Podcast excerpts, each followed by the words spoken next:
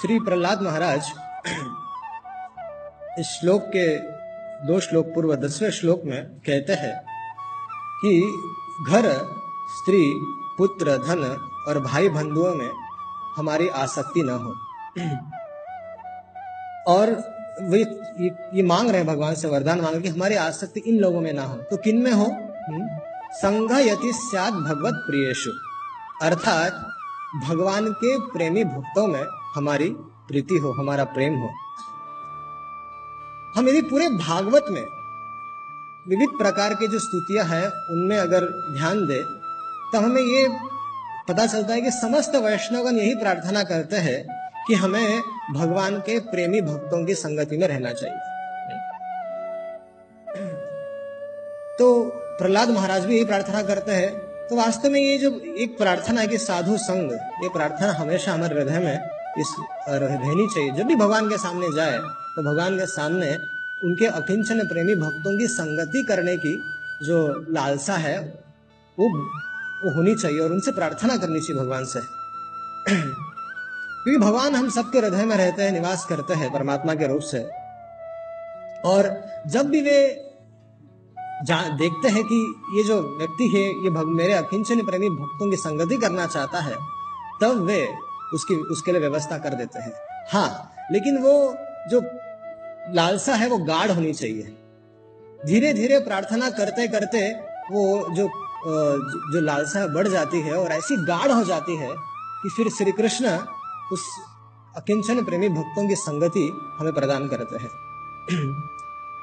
और जब तक हम लोग ये लालसा व्यक्त नहीं करेंगे, तब तक हमें प्रेमी भक्त सामने होंगे भी, लेकिन हमें उन लोगों के दर्शन हमें उन लोगों को देख नहीं पाएँगे।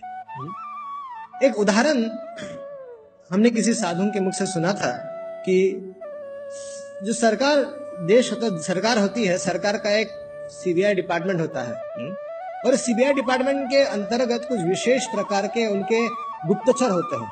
हर राजा के हर राजा में हर देश में गुप्तचर होते हैं। तो उन गुप्तचरों उन गुप्तचरों के बारे में सबको पता नहीं होता है। केवल उस डिपार्टमेंट के कुछ लोगों को पता होता है कि कौन कौन से गुप्तचर सारे भारत में है हम्म? उसी तरह से भगवान को ही पता होता है कि उनके प्रेमी अकिंचन भक्त कहाँ कहाँ पर है हम्म? यदि हमें भगवान के अकिंचन प्रेमी भक्तों की संगति करनी है तो हमें भगवान से प्रार्थना करनी पड़ेगी उनसे विनंती करनी पड़ेगी कृपा करके हमें ऐसे महान महानुभाव वैष्णव का आश्रय दीजिए उनके दर्शन दीजिए हमें उनकी संगति प्रदान कीजिए हम्म? तो जब तक कोई व्यक्ति सीबीआई डिपार्टमेंट का पार्ट नहीं बन जाता तब तक उसे कुछ भी पता नहीं चलेगा कि कौन गुप्तचर है या कौन नहीं है हम्म। तो उसी तरह से जब तक हम लोग भगवान के प्रेमी भक्त मतलब ये लालसा नहीं व्यक्त कर जाते तब तो भगवान को अधिकार नहीं देते तब तक हमें भगवान के प्रेमी भक्तों के दर्शन नहीं हो पाएँगे हम्म। और ऐसा क्या होता है प्रेमी भक्तों की संगति में ये भी जानना चाहिए कि सारे सब जगह प्रार्थना तो है कि प्रेमी भक्तों की संगति करनी चाहिए प्रेमी भक्तों की संगति करनी चाहिए। लेकिन होता क्या है ऐसी संगति में? तो चला जा, जानते हैं नारद जी वेद व्यास जी को क्या समझाते हैं? नारद जी वेद व्यास जी को समझाते हैं कि कि वेद व्यास जी मेरे पूर्व जन्म की आपको घटना सुनाता हूँ। पिछले जन्म पिछले कल्प में मैं एक दासी का पुत्र था। और वहाँ जिन ब्राह्मणों के घर में रुका था, वहाँ पर भक्ति वेदांत अर्थात भगवान के प्रेमी अकिंचन भक्त वहाँ पर चातुर्मास्य कर रहे थे हम्म। और मेरी स्वाभाविक रूप से मेरी खेल कूद में रुचि नहीं थी, मेरी रुचि थी तो इन इन साधुओं का संग करने में तो मैं जो भी मेरे छोटा सा बालक था मैं, लेकिन इनकी सेवा करता था, मेरे तो मेरी लालसा को देखते हुए इन लोगों ने मुझ पर कृपा की हम्म। और मैं ज़्यादा बड़बड़ नहीं करता था। हम्म, अक्सर छोटे बच्चों को देते बहुत बड़बड़ करते लेकिन नारद जी बता रहे कि मैं बड़बड़ नहीं करता था। हम्म, मुझे जो बोला जाता था करने को वो मैं चुपचाप कर किया करता था। और तब श्री नारद जी कहते उस तब उस बालक ने उच्चिष्ट लेपान अनुमोदिता द्विजय सकृत समभुंजे हम्म? उनकी अनुमति से उनकी अनुमति से उस बालक ने उनके बर्तनों में लगा हुआ जो झूठन था वो एक बार उसने खा लिया। उनकी अनुमति से। वैसे तो बिना अनुमति के भी खाया जा सकता है। वैष्णव अगर आध्यात्मिक गुरु है तो उनके आ, उनके महाप्रसाद लिया जा सकता है। तत् उस कार्य से। क्या हुआ उस कार्य से? अपरास्त नष्ट हो गए। क्या नष्ट हो गया? किल विषह सारे पाप। उस बालक के जो सारे पाप थे वो उस महाप्रसाद खाने से उनका उच्चिष्ट खाने से सारे नष्ट हो गए। उसके बाद क्या हुआ? एवं प्रवृत्त विशुद्ध चेतसा तद धर्म एवं आत्मरुचि प्रजायते। और इसी प्रकार सेवा करते करते उनकी सेवा करते करते, उन, उस बालक का जो हृदय था, वो एकदम शुद्ध हो गया। और जैसी सेवा पूजा वे लोग करते थे, कौन लोग? अकिंचन भक्त जो भगवान के जो भक्त वहाँ पर आए होते वे जो करते थे वैसे ही ये बच्चा भी वैसे ही करने लगा। हम्म? जड़ भरत जी ने व्रत लिया था हम्म? कि किसी से बात नहीं करेंगे। हम्म? क्योंकि उनसे गलती हो गई थी। एक हरिन के लिए भरत धरी दुई थे एक हरिन की वजह से उनको दूसरा देह धारण करना पड़ा। तो वे जड़ भरत जी वास्तव में जड़ हो गए थे संसार से। उन्हें किसी से कोई मतलब नहीं था। लेकिन अकस्मात उनका जो परिचय हुआ एक सौंद देश के जो राजा थे हम्म, कपिल कपिल भगवान के दर्शन हेतु तो जा रहे थे। उनका नाम था रहुगन हम्म, और रहुगन की पालकी जड़ भरत जी धो रहे थे। लेकिन कुछ ऐसी घटना हो गई जिससे रहुगन जी को पता चल गया कि ये तो महान भक्त है भगवान के। और वे तुरंत उनका आश्रय उन्होंने आश्रय ग्रहण कर लिया। और उनका आश्रय ग्रहण करने से उनकी कृपा से, किनकी कृपा से? जड़ भरत जी की कृपा से, जिन्होंने पूरे जीवन में किसी से कोई बात वार्तालाप नहीं किया था, वे ऐसे अधिकारी पुरुष को देखकर वे कृष्ण कथा करने लगे, भगवत चर्चा करने लगे। और उन्होंने रघुगंज जी को अपने जैसे बना दिया। तो ये महान, इन महान वैष्णव के अकिंचन भक्तों में ये ऐसे अद्भुत गुण होता है कि इनके संपर्क में आने से भागवतों के संपर्क में आएँगे तब हम भागवत बनेंगे। तो ऐसे महान वैष्णव के संपर्क में आ जाने से हम्म, ये जो रघुगंजी थे वे भक्त बन गए ये जो ना ये जो छोटा सा बालक था वो ऐसे महान वैष्णव के भक्ति वेदांतों के आश्रय में आकर उनके जैसा हो गया। तो और क्या हो और क्या होता है ऐसी संगति में? हम्म, जब ऐसे महान वैष्णव की संगति में और क्या होता है? तत्र अनु अहम कृष्ण कथा प्रगायताम। हम्म, उस ऐसे संग में ऐसे सत्संग में उन लीलागान परायण महात्माओं के अनुग्रह से वह दासी पुत्र अनु प्रतिदिन तत्र अनु अनु अर्थात प्रतिदिन क्या करते थे? भगवान की मनोहर कथाओं को वो बालक सुना करता था। भगवान के गुण रूप लीला आदि को कृष्ण कथा को वो सुना करता था रोज। हम्म, नित्य प्र, नित्य। और श्रद्धा पूर्वक एक एक पद ध्यान पूर्वक सुनने से क्या हो गया? प्रिय श्रवस्य अंग मम अभवत रुचि। ही उसकी प्रिय प्रिय कीर्ति भगवान में उस दासी पुत्र की रुचि हो गई।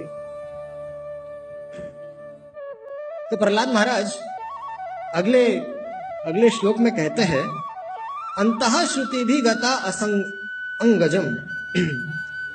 उनका बार बार सेवन करना चाहिए। किनका? ऐसे महान वैष्णवों का बार बार सेवन करना चाहिए। युधिष्ठिर महाराज राज, राजस्व सभा में राजस्व सभा में थे और वहाँ पर उन्होंने नारद जी से भी यही प्रश्न किया था। प्रश्न किया था कि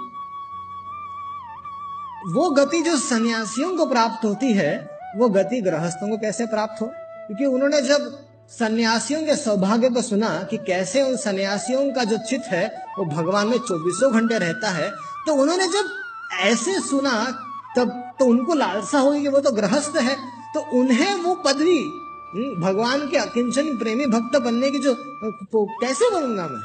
युधिष्ठिर महाराज के हृदय में लालसा हो गया उन्होंने नारद जी से पूछ दिया।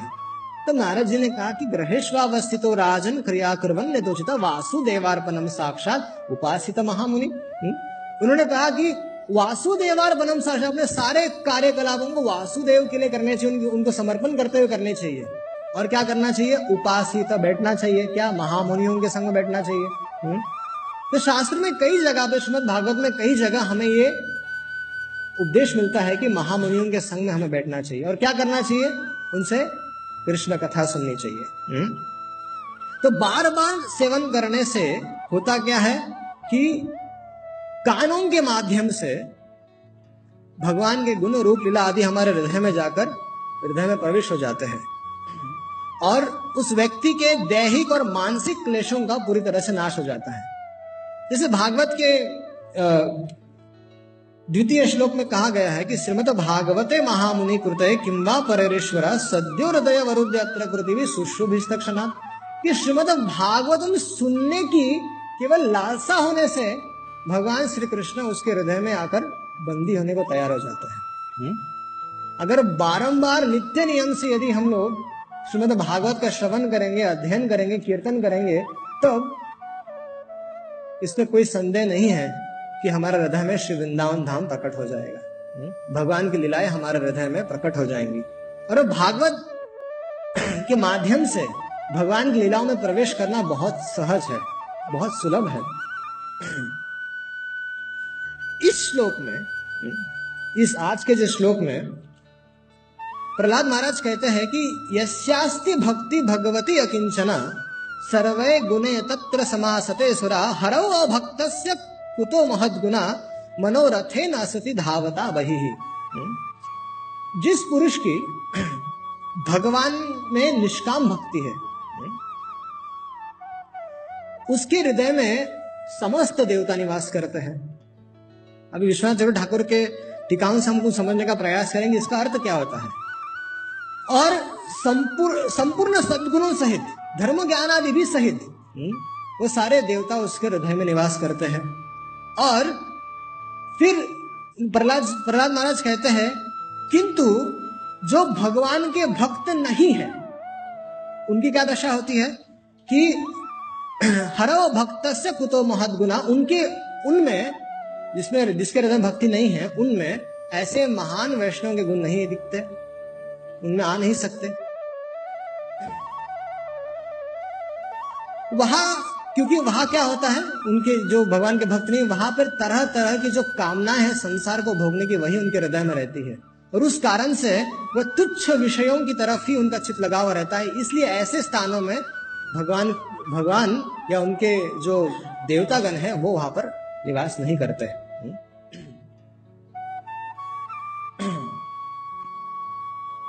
तो श्रीपाद विश्वनाथ चंद्र ठाकुर अपनी सारार्थ दर्शनी में लिखते हैं कि इस श्लोक में अकिंचन भक्तों के गुणों को गाया गाया गया है। अकिंचन भक्तों की महिमा बताई गई है। जहाँ पर अकिंचन अर्थात निष्काम भक्ति है, उस स्थान पर देवताओं का निवास स्थान है। अभी देवताओं का निवास स्थान के अर्थ अर्थ क्या है? इसका अर्थ है कि जहाँ पर भगवान की भक्ति होती है वहाँ पर समस्त देवता संतुष्ट होते हैं। वहाँ पर सारे जो देवता है वो तृप्त रहते हैं कि ये व्यक्ति भगवान की भक्ति में चौबीसों घंटा लगा हुआ है। तो वे अपने जो आ, उन्हें जो बाधाएँ पहुंचानी होती है उस भक्त को अपने ग्रहों जो ग्रह बाधा पहुँचा देवता लोग आदि तीन प्रकार के जो आदि देविक आदि भौतिक आध्यात्मिक जो भी क्लेश होते हैं, वो उन भक्त को नहीं छूते, क्योंकि वो भगवान के प्रेमी भक्तों की संगति में रहता है। तो भक्त जो देवता लोग होते हैं, वे भी ऐसे भक्त को डिस्टर्ब नहीं करना चाहते, क्योंकि ऐसे भक्त को डिस्टर्ब करेंगे तो अपराध हो जाएगा। इसलिए वे भी अपना शुभकामनाएँ आशीर्वाद देते हैं उस भक्त को भक्ति करने के लिए। हम्म। और विश्वनाथ चंद्र ठाकुर कहते हैं कि, और इसका अर्थ ये हो सकता है कि देवता उसके शरीर में रहकर विशेष करके उन अकिंचन प्रेमी भक्तों के शरीर में रहते हैं जो भगवान के गुण, रूप, लीला आदि के प्रचार में लगे रहते हैं। और ऐसे देवताओं देवता शरीर में रहकर भगवान की कथाओं को सुनकर अपना उन आनंद आनंद का आस्वादन करते हैं। देवता भी शरीर में रहकर भगवान के गुण, रूप, लीला आदि उस उस साधु के मुख से श्रवण करके आनंद का अनुभव करते हैं। वे भी सुनते हैं उनसे। प्रभुपा जी परबट में लिखते हैं कि सभी जीवात्माएँ जो है वो श्री कृष्ण का अंश है। हम्म। और भगवान या भगवान के जो चरित्र है उनको सुनने से भगवान के जो भगवदीय जो गुण है वो जीव जीव में आ जाते हैं। जैसे ही भगवान के भगवान के भक्तों के संगति में व्यक्ति आ जाता है तो वो भक्त बन जाता है। जैसे हरे कृष्ण मंदिर में कोई आता है तो कीर्तन को देखकर कथाओं को सुनकर प्रभावित हो जाता है और भक्त बन जाता है। हम्म? तो ये ये ये वास्तव में भक्ति का प्रभाव है भगवान के भक्तों का प्रभाव है भगवान का प्रभाव है। तो शिल प्रभुपाद जी एक घटना का वर्णन करते हैं हरिदास पंडित हरिदास पंडित के बारे में। यहाँ पर गोविंद जी का मंदिर है ना? तो गोविंद जी के मंदिर में उनके हज़ारों सेवक हुआ करते थे। और उन हज़ारों सेवकों में एक अनंत आचार्य जी के एक शिष्य थे जिनका नाम था पंडित हरिदास, जो गोविंद जी के मुख्यतम सेवों, सेवकों में श्रेष्ठ थे। और उनकी कीर्ति, उनका यश सर्वत्र वृंदावन में, सर्वत्र ब्रजमंडल में फैला हुआ था। उनके गुणों का वर्णन करते हुए श्री कृष्णास कविराज गोस्वामी कहते हैं कि ये भगवान के जो पचास प्रकार के जो गुण है, वो वो पूर्ण रूप से इस हरिदास पंडित में विद्यमान थे। कृष्ण ने ये सदाहरण, सदगुण, पंचशा, ये सब गुणेर तार शरीर निवास। इस हरिदास पंडित जी के शरीर जीवन में भगवान के जो पचास प्रकार के गुण है, वो सब उनमें निवास करते थे। ऐसे अद्भुत प्रकार के वैष्णव थे पंडित हरिदास। और पंडित हरिदास जी वैष्णव में सारे, समस्त समस्त वैष्णव में उनकी केवल अच्छाई देखते थे। उनके दोषों में।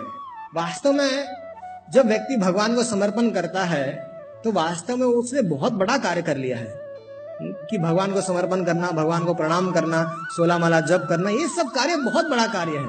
कि वो कन्विंस है कि श्री कृष्ण पूर्ण पुरुषोत्तम भगवान है और उसने अपने जीवन उनके सेवा के लिए दे दिया है। तो ऐसे व्यक्तियों में जो दोष होते हैं उन ऐसे दोषों अगर दोष तो होते नहीं है, सब गुण ही गुण होते हैं, लेकिन फिर भी अगर थोड़े बहुत अगर दिखाई भी देते हैं तो हरिदास पंडित जी उन दिखाई देने वाले दोषों को नहीं देखते। वैष्णव अदोषदर्शी होते हैं। वे किसी में दोष नहीं देखते। साधारणता हर मनुष्य में गुण और दोष पाए जाते हैं। सर समस्त ऐसे पाए जाते हैं, ऐसा लेकिन हर एक लेकिन एक वैष्णव केवल व्यक्ति के गुणों को ही देखना चाहिए। देखिए, वैष्णव जो होते हैं, वो भगवान के प्रतिनिधि होते हैं। और भगवान जो जीवों के डायरेक्ट साइड को नहीं देखते। जैसे भगवान ने पूतना का उद्धार किया।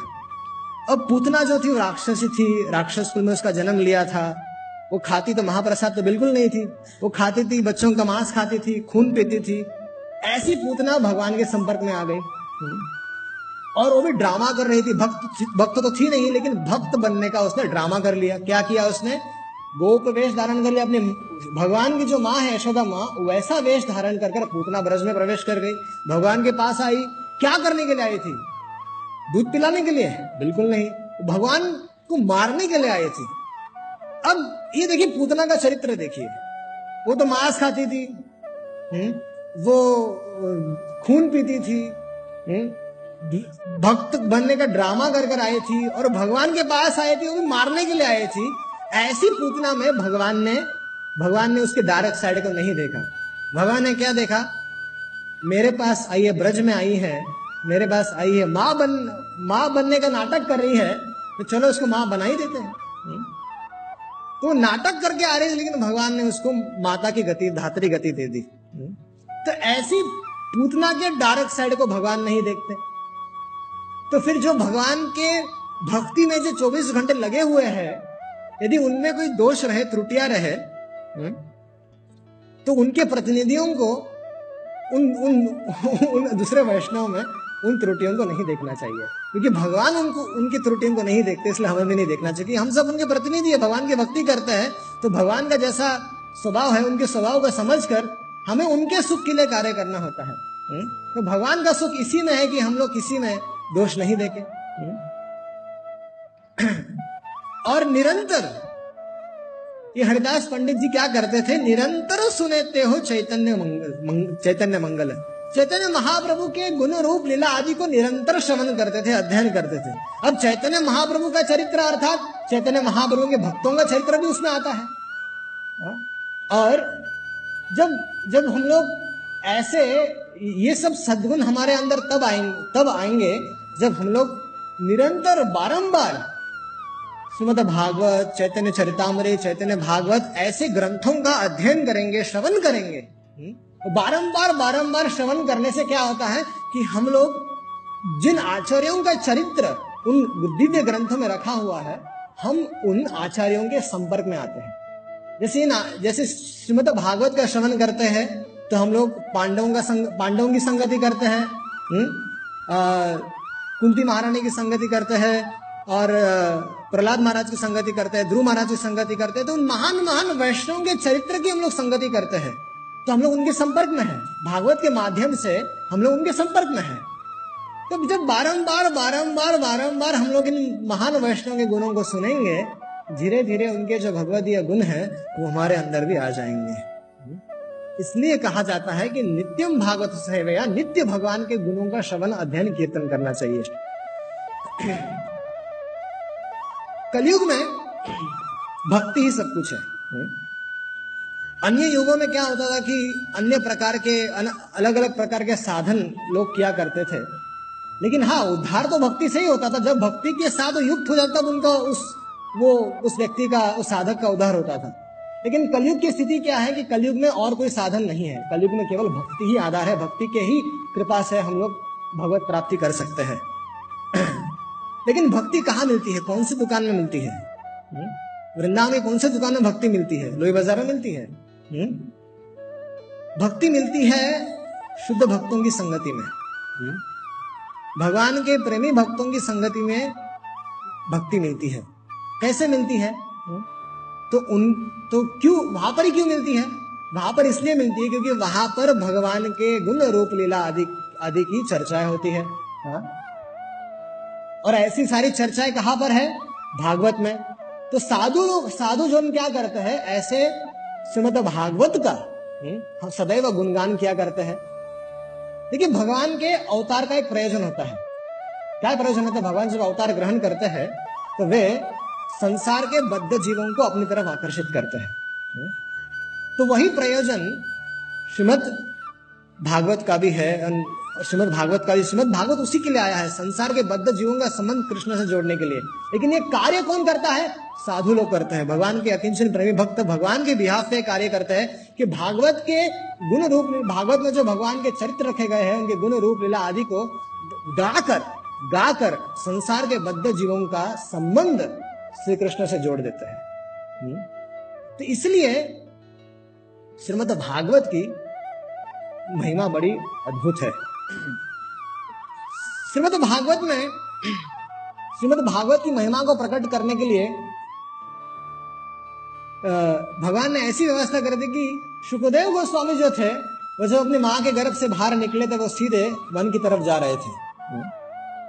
और वेद व्यास जी उनके पीछे पीछे दौड़ रहे थे, पीछे पीछे दौड़ रहे थे, हे सुखदेव, मैंने प्रार्थना की थी तुम्हारे लिए कि तुम यहाँ कर आकर भागवत का प्रचार करो, लेकिन तुम तो वन की तरफ़ प्रस्थान कर रहे हो। तो सुखदेव गोस्वामी जब लौट ही नहीं रहे थे, तब वेद व्यास जी ने दो श्लोकों को गाकर अपने शिष्यों को भेज दिया।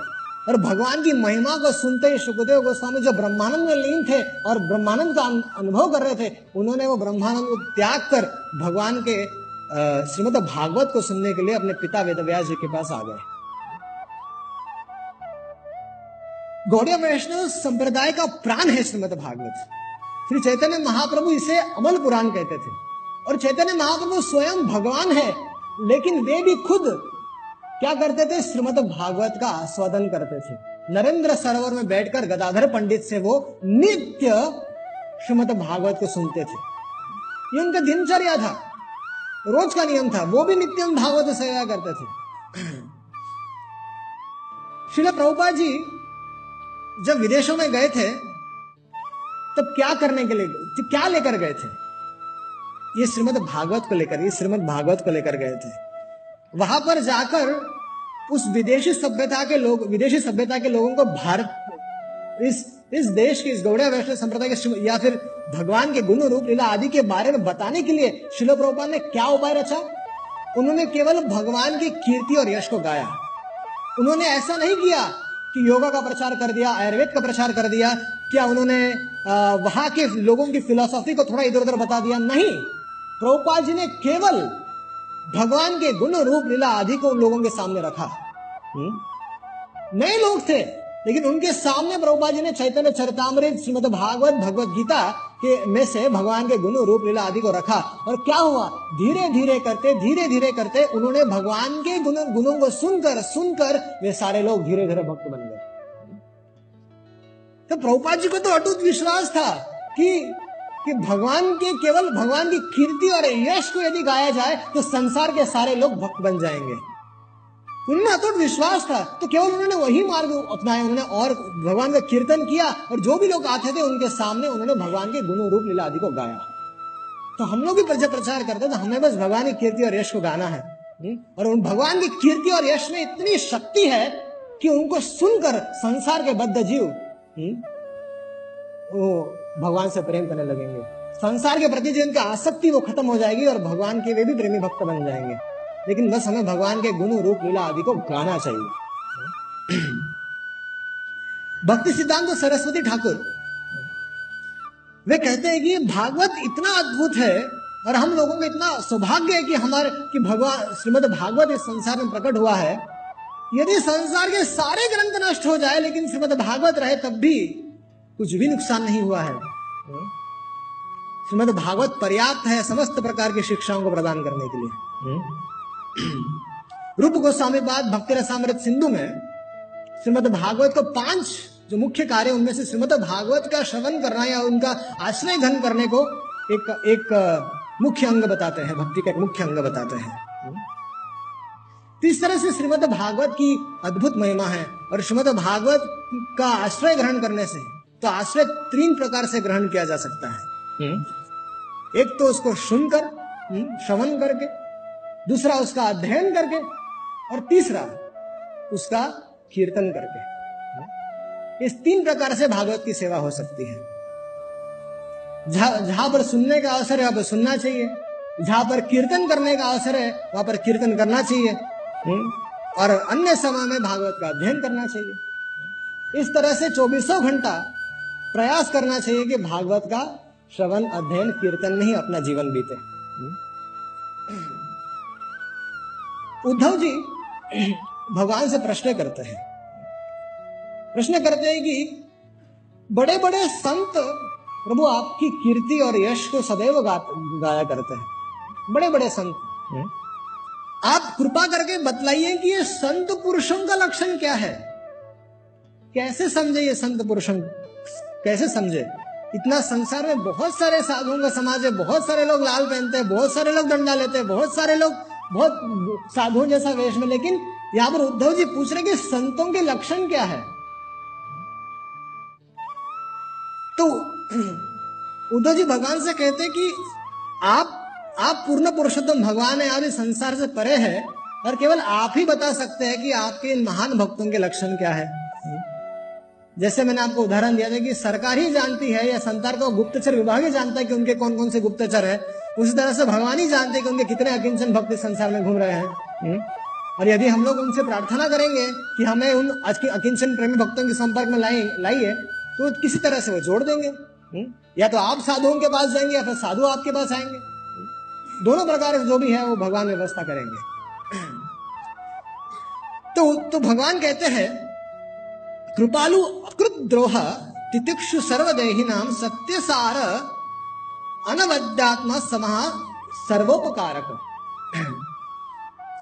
श्री भगवान उद्धव जी से कहते हैं कि, कि उद्धव मेरा भक्त है ना वो कृपा की मूर्ति है? उसके हृदय में स्वाभाविक सबके लिए दया होती है? और सहजता से वो सबको कृष्ण भावना भावी देखना चाहता है? सब वो सबको सबको चाहता है कि सब लोग उस मेरी भक्ति करें। सबको इस इस भावना से वो हमें, और वो बांटता रहता है मेरे बारे में। भगवान के, अपनी कृपा को बांटता रहता है। वह किसी भी प्राणी से भेदभाव नहीं रखता। कोई उसका, जैसे अजात शत्रु होते हैं, जैसे उनका कोई शत्रु ही नहीं होता। उनका, जब उनका चित ही भगवान में है, और उनका धन ही श्री भगवान है तो फिर उन, उनको संसार से कोई मतलब ही नहीं है तो उनका किसी भी प्राणी के प्रति कोई वैरभाव नहीं होता। यदि ऐसे साधु लोग कभी दाट भी दें तो दाटना उनकी कृपा होती है? ऐसा नहीं कि उनके हृदय में कोई वेर भाव है तो इसलिए इस वजह से वो डांटते हैं। ना। ऐसे साधुओं के हृदय में किसी प्रकार का कोई वेर भाव नहीं होता। वो घोर से घोर दुख भी प्रसन्नता पूर्वक झेल लेते हैं। उनके जीवन में बहुत सारे संकट जैसे पांडवों के जीवन में बहुत सारे संकट आए। लेकिन उन्होंने समस्त संकटों को प्रसन्नता पूर्वक झेल लिया। सबसे बड़ा संकट तो इतने बड़े संकटों से गुजर ही रहे थे कि दुर्वासा ऋषि द्रौपदी की द्रौपदी और पांडवों के घर में आ गए प्रसाद पाने के लिए। तब तब द्रौपदी पहले से एक संकट था कि वन में थे। एक अपने संकट था, उसमें भी एक संकट आ गया कि दुर्वासा ऋषि घर में पधारे अपने दस हज़ार शिष्यों को लेकर। और वहाँ पर फिर द्रौपदी जी भगवान से प्रार्थना करती है कि प्रभु आकर रक्षा कीजिए। और जैसे जब तक प्रार्थना खत्म ही नहीं हो रही थी तब तक भगवान श्री कृष्ण के घोड़ों की आवाज़ वहाँ पर आ गई। और आकर वो बोलते हैं कृष्ण हम्म, द्रौपदी मुझे बहुत भूख लगी है। तो द्रौपदी कहती है सब टेंशन भूख की वजह से और आपको भी भूखी लगी है। तो सुन लीजिए कुछ है नहीं कुछ बचा नहीं है। हम्म, तब भगवान कहते हैं नहीं नहीं कुछ तो मेरे लिए बचा ही होगा। जरा देख लो तुम्हारे अक्षय पात्र में देख लो। तो देखते हैं भगवान हाथ डालते हैं अक्षय पात्र में थोड़ा सा शाक लेते हैं मुँह में डालते हैं और वो खाते ही सारा संसार तृप्त हो जाता है। हम्म? तो तो पांडवों के जीवन से हम सीख सकते हैं कि घोर से घोर संकट आने पर भी वो प्रसन्नता पूर्वक वो उस उस कार्य को चलते कृष्ण क्योंकि कृष्ण प्रसन्न होते हैं कृष्ण की संगति मिलती थी। जब भी उन पर संकट आता था तो उनके संग तो उनको भगवान श्री कृष्ण की संगति प्राप्त होती थी और वही उनकी प्रसन्नता का मुख्य कारण था। उनके जीवन का सार है सत्य। क्योंकि भगवान सत्य है, वो भगवान और वे भगवान के, भगवान से जुड़े हुए इसलिए उनके जीवन का भी सार सत्य है। उनके मन में कभी भी किसी प्रकार की पाप वासना कभी भी नहीं आ सकती। उनका जीवन ही पूरा ऐसा व्यतीत होता है कि केवल भगवान के गुण, रूप, लीला आदि का श्रवण, कीर्तन करते हैं। एक क्षण के लिए भी वो उनको भूल नहीं सकते। यदि उन्हें ऐसी व्यवस्था कर दी जाए कि संसार के सारे सुख, ऐश्वर्य तीनों लोगों की संपत्ति उनको दे दिया जाए और उनसे कह दिया जाए कि अब एक क्षण के लिए श्री भगवान को भूल जाइए तो उन्हें वो नहीं चाहिए। हम्म। तो भगवान के महान जो भक्त होते हैं, वे इस तरह से उनके, उनमें उनमें गुण रहते हैं। वह समादर्शी होते हैं और सबका भला करने वाले होते हैं। काम रहित दी दांत मृदु सुचिर अकिंचना अनिहा मितभृत शांत स्थिर मृत शरण मुनि है। उनकी बुद्धि समस्त कामनाओं से कुलुषित नहीं होती। कभी भी उनके उनके उनके हृदय में किसी प्रकार की संसारिक कामनाएँ नहीं होती। उस कारण से दूषित उनका मन कभी दूषित नहीं होता। उनकी बुद्धि हमेशा भगवान में ही स्थिर रहती है। वे संयमी होते हैं, मधुर स्वभाव के होते हैं और वे सदैव पवित्र रहते हैं। संग्रह, परिग्रह उन संग्रह परिग्रह उन्हें नहीं चाहिए। उनका एकमात्र धन श्री कृष्ण है, वो उन्होंने प्राप्त कर लिया है। अब संसार के वस्तुओं से उन्हें कोई संग्रह नहीं होता। पैसे आए, नहीं आए, कोई फ़र्क नहीं पड़ता। धन आए, नहीं आए, कोई कहाँ रहते हैं, कहाँ नहीं रहते हैं, उन्हें पूर्ण विश्वास होता है कि भगवान उनकी रक्षा करते हैं। और वे हमेशा शांत रहते हैं, स्थिर बुद्धि वाले होते हैं। और सबसे महत्वपूर्ण बात है कि उनका भगवान पर से भरोसा कभी नहीं हटता।